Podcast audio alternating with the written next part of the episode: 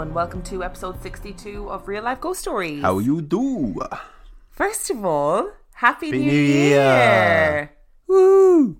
I hope you had a lovely, restful, and peaceful Christmas break, whether or not you celebrate Christmas, and that you had a lovely New Year and Happy New Year to everybody. We love you, we appreciate you, and we hope that all of your dreams come true for 2020. Yes, we do. We would like to thank our Patreon subscribers. Are you ready? I am ready. Yep.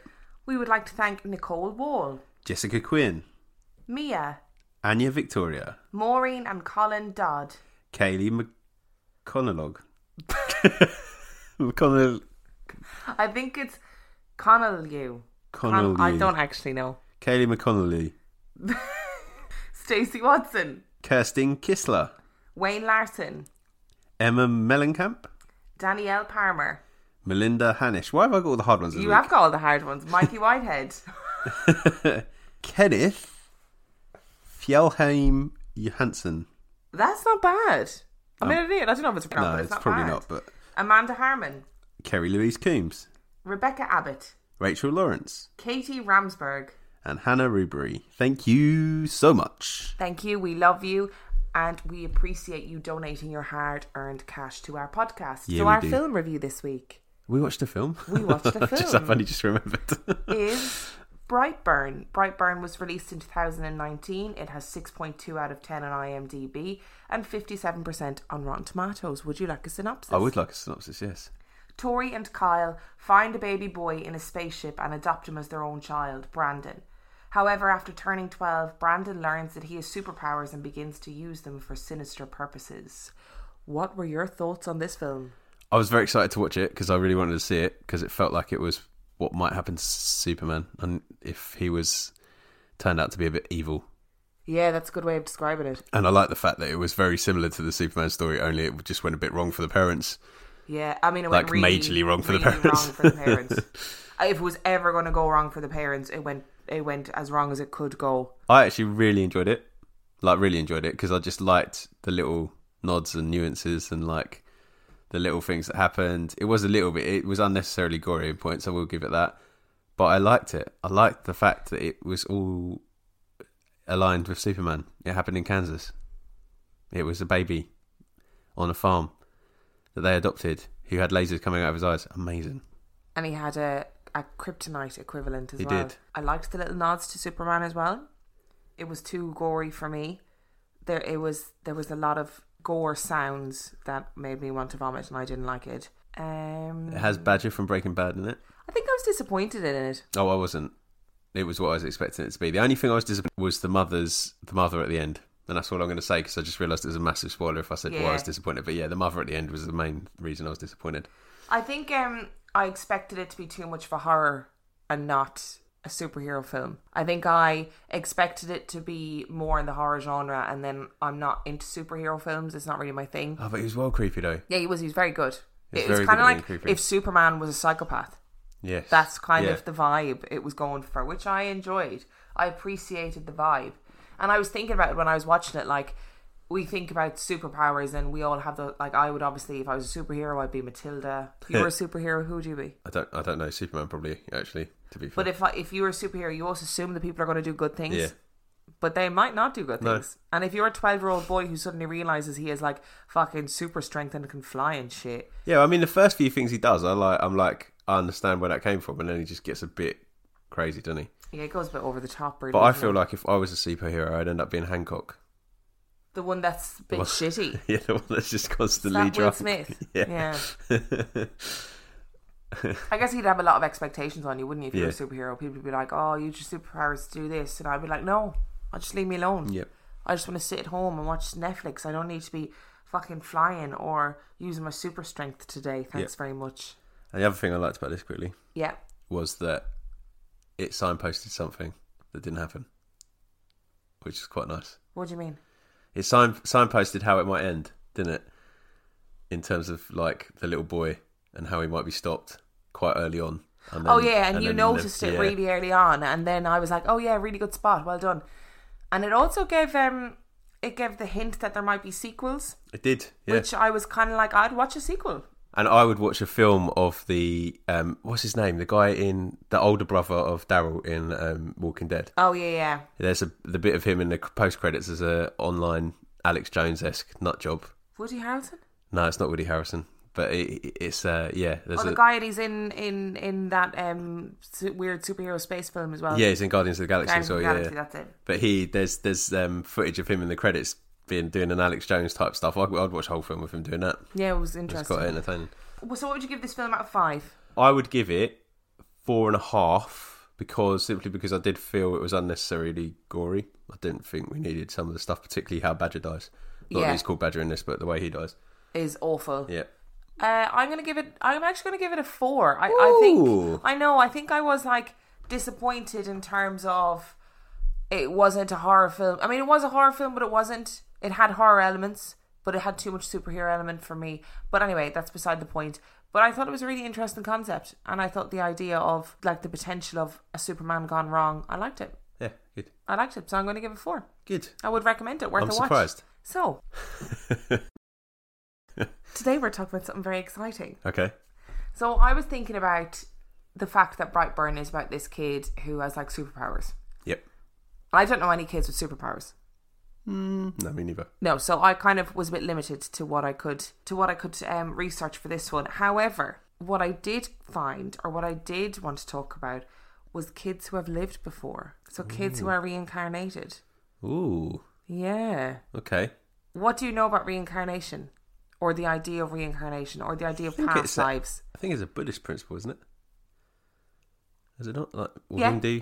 Well, it's got some religion. It's got some religious things. And if you do live well, you might get reincarnated in a slightly higher up position. And if you live badly, you go down the chain.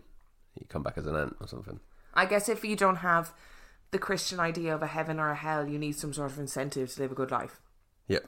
So for Buddhism, part of that incentive is A, reaching nirvana, and B, reincarnation.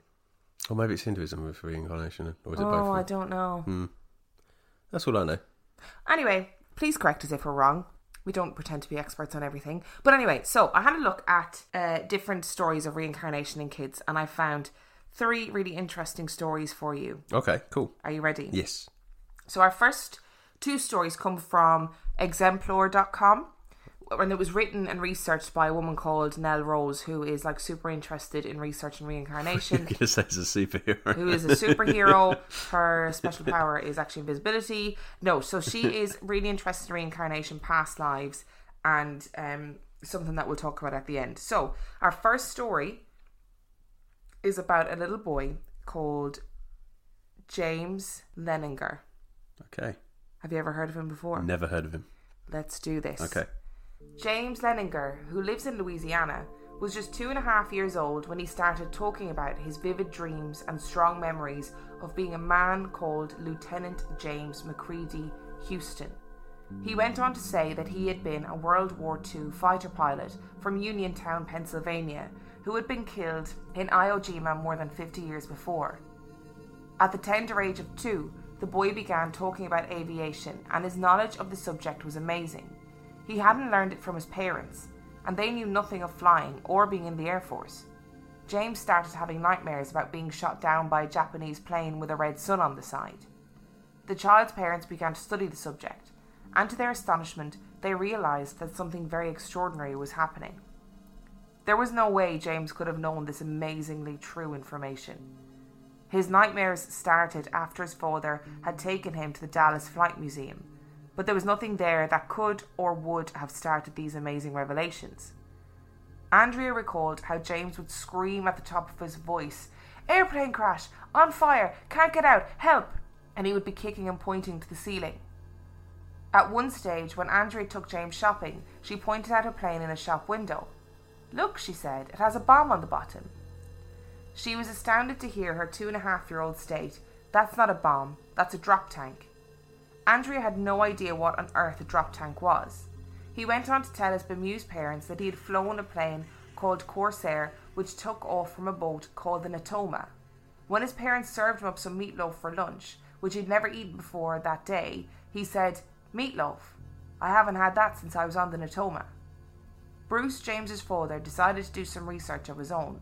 he discovered that there had been a small escort carrier called the Natoma Bay, which had been in the Battle of Iwo Jima. Further research proved that there had indeed been a pilot called James Huston. His plane had indeed been hit by a Japanese fire and was struck in the engine.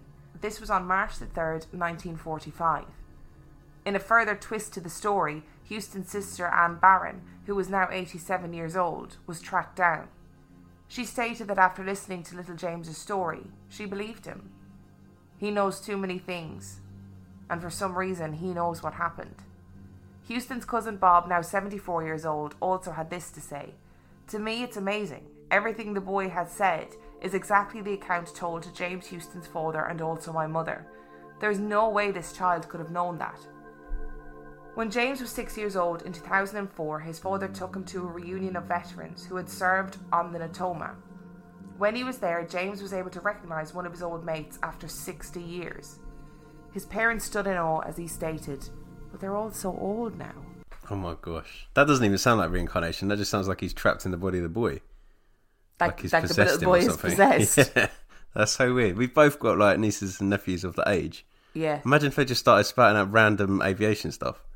I just, um, what two two year old that you know can speak that well? None. I know we've had this conversation before. Yeah, we have. and I know I'm always like, what two year old is speaking in sentences like that? I just being able to describe a Japanese plane. Yeah, and like, Are oh no, that's not a bomb. Are That's, these? uh, Pa- uh, yeah, that's a drop tank. It's not a bomb. right. So my my thinking of this one Okay. is that potentially the little boy showed some sort of interest in airplanes or aviation or whatever, and maybe he did say some weird, freaky shit that made them go, "Okay, that's weird and freaky." But it sounds like they were pointing out planes to him at every opportunity. Like they took him to a flight museum and then expected him not to be talking about airplanes all the time. Mo- the mum was like pointing out flight things to him, hmm. and they took him to that reunion. It sounds like with the expectation that he would go, I recognize some of these people. But he's two, so he hasn't even got that cognitive ability to be able to go. You can't impression. You can't. Oh, he was six when he went to the thing, though, wasn't he? Yeah. Oh, that's slightly older, I guess. Maybe you're right. Maybe you're right. I was going to say someone like a child of two. You couldn't like. Oh, you couldn't like prime him for that. No. But I think I think potentially the You might be parents able to at six, were feeding into the narrative hugely. But I'm not. Maybe, but maybe not. Maybe I'm wrong.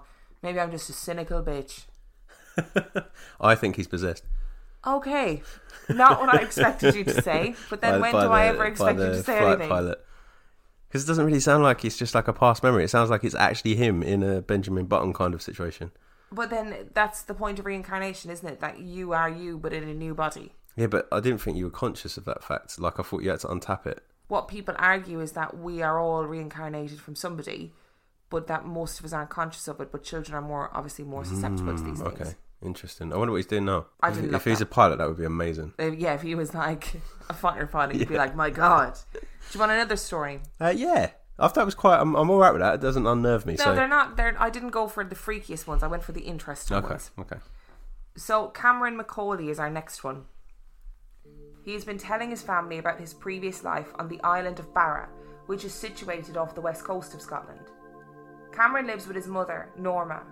He started talking about a white house that overlooked the sea and the beach, and he went on to explain how there were aeroplanes that used to land on the beach, and also that he was very fond of a black and white dog he'd had while he was there. The family had never been to Barra, as it was over 200 miles away from where they lived. To get there, it would take them an hour by plane, or even longer by sea. His dad on the island was called Shane Robertson, who evidently died by being knocked over by a car. Cameron's actual words were, he didn't look both ways. One of the strangest subjects was the toilets. He used to keep complaining that on Barra his parents had three toilets. He also spent ages drawing his house, a long white building standing on the beach. He would sit on his chair talking about his parents and brothers and sisters, and as time went on, he got more and more upset about leaving his other mother. He would cry continuously and say that he wished his mother could see that he was all right.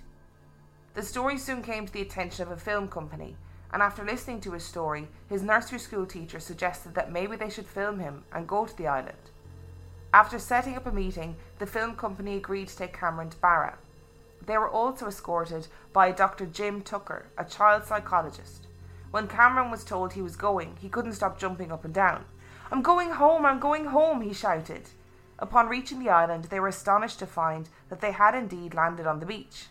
Cameron started running around and yelling, I'm back! Chattering away about his Barra mother, he told everyone that she had long brown hair that fell all the way down her back and that she read him stories from the Bible. Cameron's mother stated that they were not religious people and had never done this at home. They soon booked into a hotel and started to search for clues to Cameron's past. After contacting the Heritage Centre to find out about the house, they were unable to find records about any house being owned by the Robertson family overlooking the bay. To say they were disappointed would be an understatement. They drove around the island looking for the house, couldn't even see one that resembled Cameron's description. Then they realised that they were looking in the wrong direction.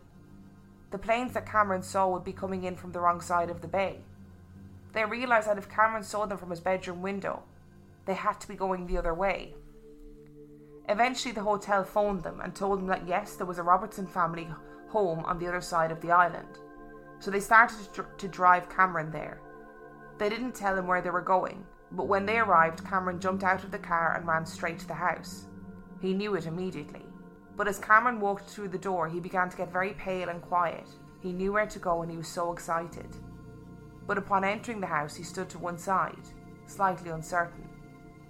Then he took off, running around the house, pointing out all the rooms where he had lived.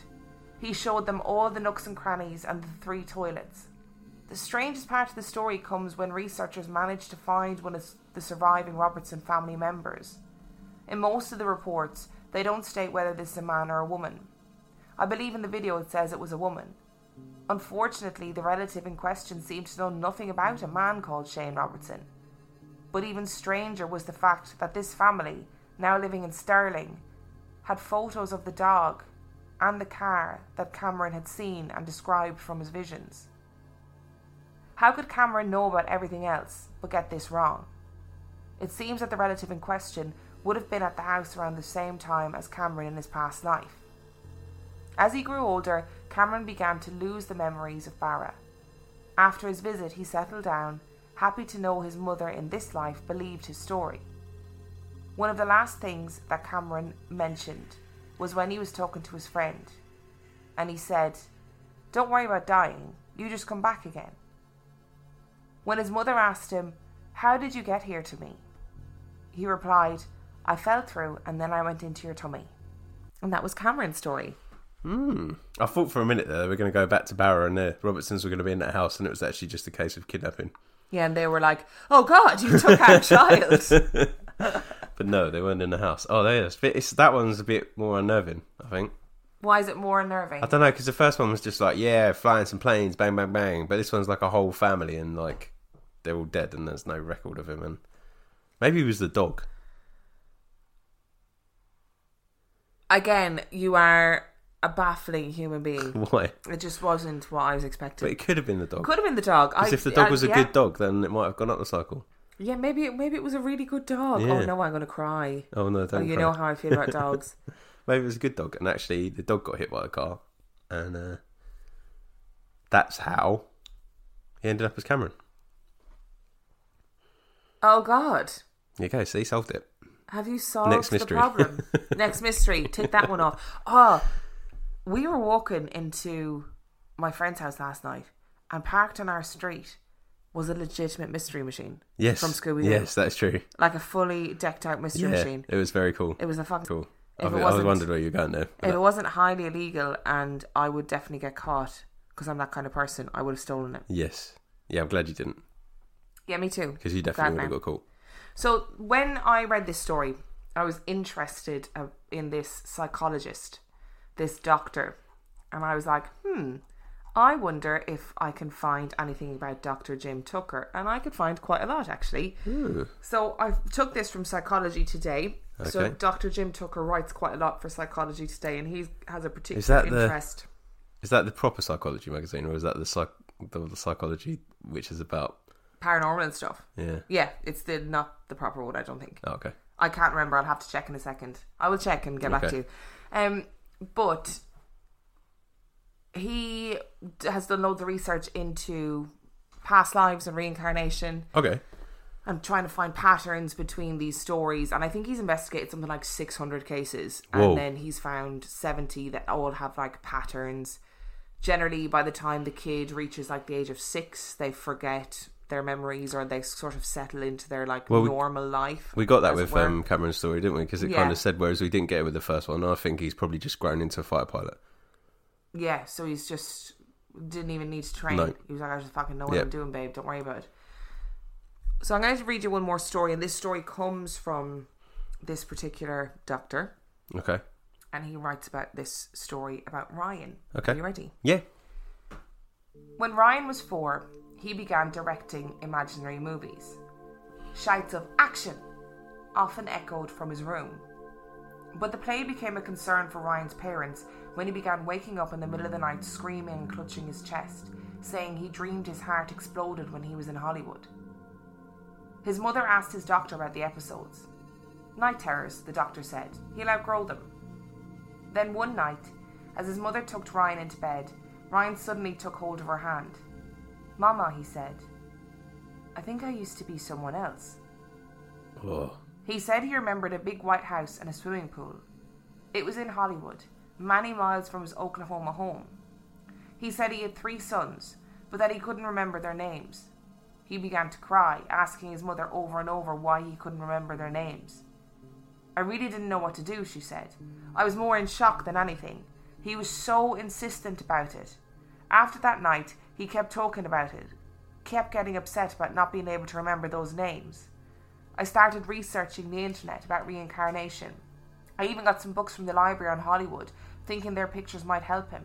I didn't tell anyone for months.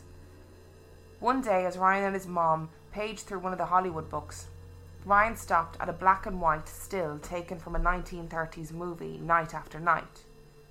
Two men in the centre of the picture were confronting one another. Four other men surrounded them. His mother didn't recognize any of the faces, but Ryan pointed to one of the men in the middle. Hey, Mama, he said, that's George. We did a picture together. His finger then shot over to a man on the right, wearing an overcoat and a scowl. And that's me! I found me! The book didn't provide any names of the actors pictured, but she quickly confirmed that the man Ryan said was George in the photo was indeed a George, George Raft, an all but forgotten film star from the 1930s and 1940s. Still, his mother couldn't identify the man Ryan said had been him. She wrote to Tucker, whom she found through her online research, and included the photo. After weeks of research, confirmed the scowling man's name, Martin Martin, an uncredited extra in the film. Not long afterward, Tucker and the family travelled to California, who'd been tracked down by researchers working with Tucker on a documentary. Tucker sat down with the woman before her meeting with Ryan. She'd been reluctant to help, but during her talk with Tucker, she confirmed dozens of facts that Ryan had given about her father. Ryan said he danced in New York. Martin was a Broadway dancer. Ryan said he was also an agent, and that people where he worked had changed their names. Martin worked for years at a well known talent agency in Hollywood, where stage names are often created. After his dancing career ended, Ryan said his old address had Rock in its name. Martin lived at 825 North Roxbury Drive in Beverly Hills. Ryan said he knew a man named Senator Five. Martin's daughter said she had a picture of her father with a Senator Ives, Irving Ives of New York, who served in the US Senate from 1947 to 1959. And yes, Martin Martin had three sons. The daughter, of course, was able to tell Ryan their names. Was Martin Martin's daughter Martina Martin? I'm going to say yes. Okay, good. That One, makes Martin Jr., Martin Martin Martin. yeah, Martin Martin Martin. I reckon. uh, yeah, that was, that was a good one, wasn't it? I thought I thought he was going to be a director though because he was making the movies rather than starring. Do you know what I mean? Like, when they were talking about him making the movies, but I guess he was just reliving what he was experiencing or what he'd experienced on the set when he was playing. Yeah, Or maybe Martin Martin always wanted to be a director, maybe he did, and maybe he was really angry that he wasn't a director. and that's why he was scowling in the photo. the thing that strikes me about this is a child, like a, a four year old, is not gonna is so unlikely to know the word agent. Yeah, and also if it takes a film archivist to work out who it is, Yeah, and he's like, "That's be- me." Yeah, it's not going to be someone of public knowledge. It's so weird. It's such a weird thing. Do you think that those dreams that we have are some some of our dreams, not all of them, but some of our dreams are like something we experienced in the past? I don't know. Because there's always a house I'm in, and I always really recognise it, but I've never been there. That's that. That gives me the heebie-jeebies. Why? Stuff like that freaks me out because it makes me think like, what if in my next life, if reincarnation is real or it's a thing, what if in my next life I'm just born into suffering and pain, and that really freaks me out. So a friend of mine, she had like this. She was going to come on and talk about it, but I haven't. I haven't gotten her on yet. But so I'll give you the brief version. She was in this horrific car accident, and she had PTSD, like diagnosed with PTSD after this car accident. She and her daughter had nearly died, so she went for regression therapy to try and help her to face what happened to her and overcome it and try and move on from it. And in the regression therapy, she found out. I mean, I don't know how regression therapy works, so you know this the, uh, this is why I'm giving you the paradigm version. But she but she 100% believes that she died in the Holocaust. Wow. Yeah, that she she went into this regression therapy and she had um, when she kind of came to or whatever, the therapist was like, "Oh my god," and the therapist was really shook. Yeah. And then she was like, "Well, what, what, what is it? What's happened?" And the therapist kind of told her, or I don't know if they recorded it or whatever, but anyway, the therapist told her what had happened, and she was able to describe like minute details about her literally walking to the gas chamber, Oh. and that gave me the heebie-jeebies. I'd want my therapist who was doing this to record me because I wouldn't believe anything they told me while I was under. No, me neither. I wouldn't believe So it I'd either. want to hear it myself saying it. But then kids do; they just say weird things, and I don't know if Yeah, but not with the consistency that these stories have. Like it's No, not. I they're not just random weird things. Like, oh, it's just he covers his ears so he can't hear the voices. So I was at home over Christmas and I was with my nephews and my eldest nephew's five and his little brother is two. And the little brother was covering his ears and I thought I was being too loud. And I said, Oh, am I being too loud for Ralphie? And Zach said, No, you're not being too loud for Ralphie. It's dark outside. And I said, well, What the fuck does that mean? Like, that's irrelevant. He doesn't fucking see with his ears. and then Zach was like, When it's dark outside, Ralphie can hear the people on the roof. And I used to hear the people on the roof too, and I used to be really frightened of them. And Ralphie's really frightened of them, so that's why he covers his ears. And I was like, oh God, Nope. absolutely fucking not. So I just See was like, okay. And I just moved on. I was like, I'm not even entertaining this. I'm not asking the question. And the really bizarre thing about that story is that Ralphie doesn't speak. Yeah. So I don't know. I was like, did he tell you that with his mind? Well, I feel like I feel like those two do communicate with a bit of telepathy. To be honest, Oh, they That's probably do. another story. they probably do. But yeah, it was like it really gave it. It really freaked me out when he said that to me, and he was like really matter of fact. You know, the way kids are really serious about Mm. things. He was really serious, really matter of fact, and I was like, okay, well, I'm never asking questions about that ever again because I don't want to know. So I think if like if if we had a kid, for example, and they were like, in my past life, I did this, or I had a mummy once, I'd be like, okay. Bye now. And I'd never ask them a question about it. I'd just be like, let's pretend this isn't happening, and you'd be be, like, worse. you see that cupboard under the stairs? Bye. That's where you live now. Bye. You don't exist in I'll our world food anymore. under the gap. Are you six yet? no, you're not six yet. Therefore, you don't come out. So, but the thing with reincarnation, right? If everything's reincarnated, that means there's a finite number of souls. That blow your mind, doesn't it? Oh no, see, it, do, it does actually, but it make gives me such an existential crisis.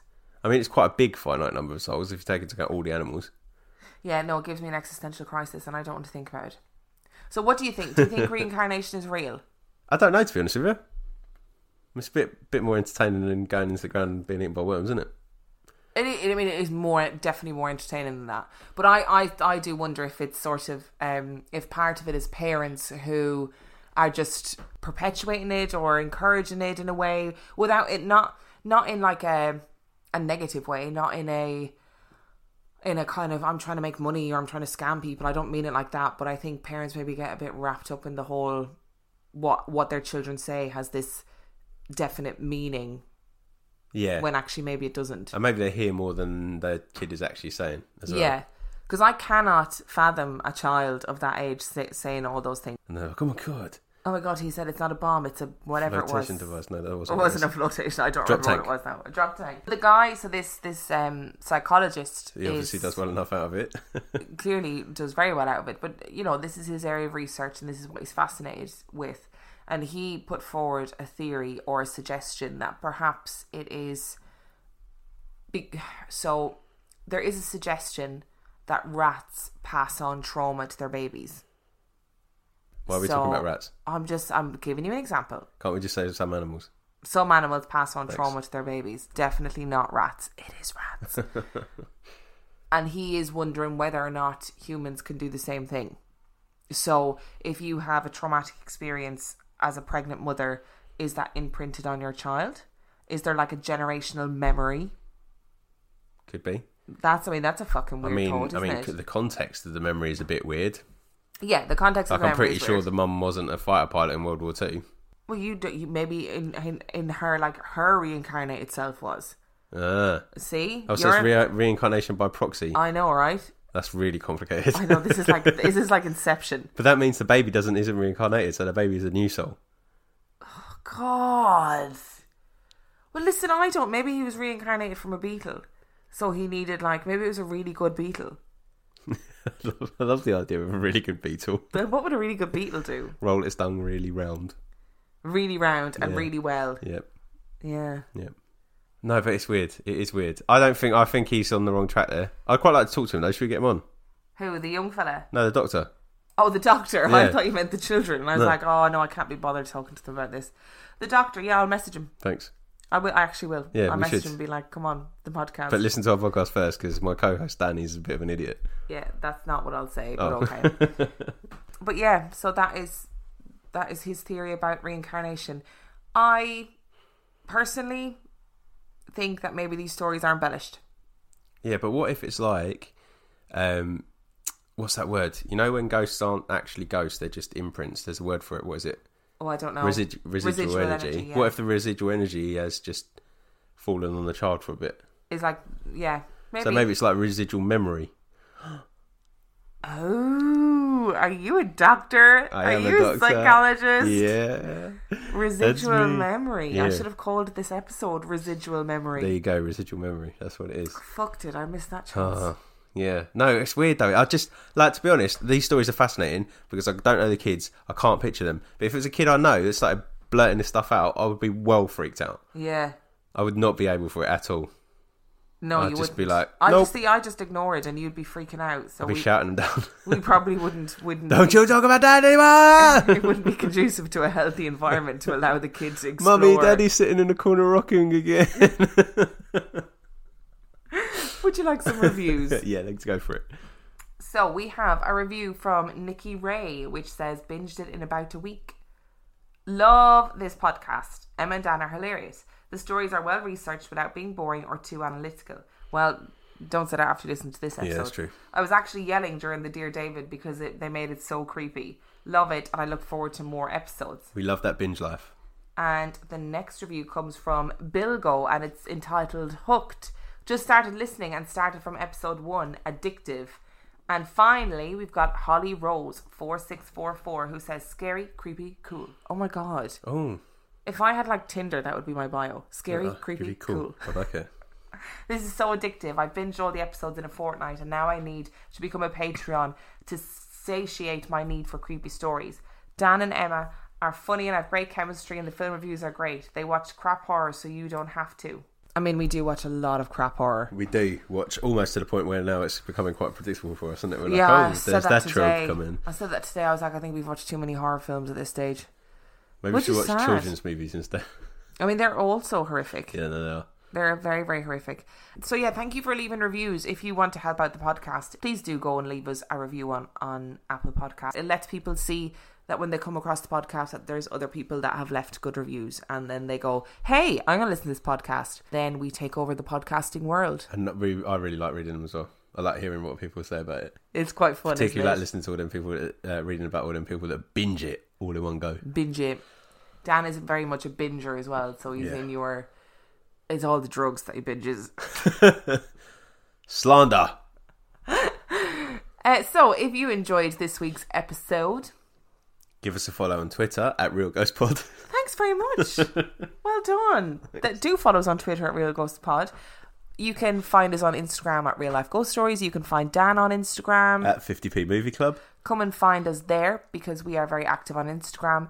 You can find us on Facebook, Real Life Ghost Stories Podcast. Give the page a like, leave a little review there if you're feeling so inclined, and join our super secret super group, which is RLGS super group, which is an amazing, lovely community of people that has not been sullied by the world of the internet yet, which is Sullied is a good stunning. word. Yeah, sullied is a good word, isn't it? I like it. And if you want to send us a story, please send your story to real life ghost stories podcast at gmail.com. And if you want to support us with some of your cash money, you can do so on patreon.com forward slash real life ghost stories, where for $5 a month you get an extra episode a week. And for $2 a month, you get uh, the back catalogue of 50p Movie Club and the new series of 50p Movie Club with Dave Keane. So I would just them. like to say thank you so much. Again, I know I said it at the, at the top of the episode and I'm going to say it again. This year has been mental for us. Very mental. Very mental. Very mental. Experimental. experimental, super mental. No, that's not an no. No. But in terms of podcasting, it's been crazy. We've started a podcast from nothing and built it up into something. I don't know what that something is yet. You guys. You guys, you guys, you gorgeous little community of wonderful people, and it's um it's amazing. So thank you, and and we love you. And this has been a weird little journey, and we love it, and it's crazy, and I wouldn't change it for the world. Happy New Year. Happy New Year, and we shall see you next week. Bye.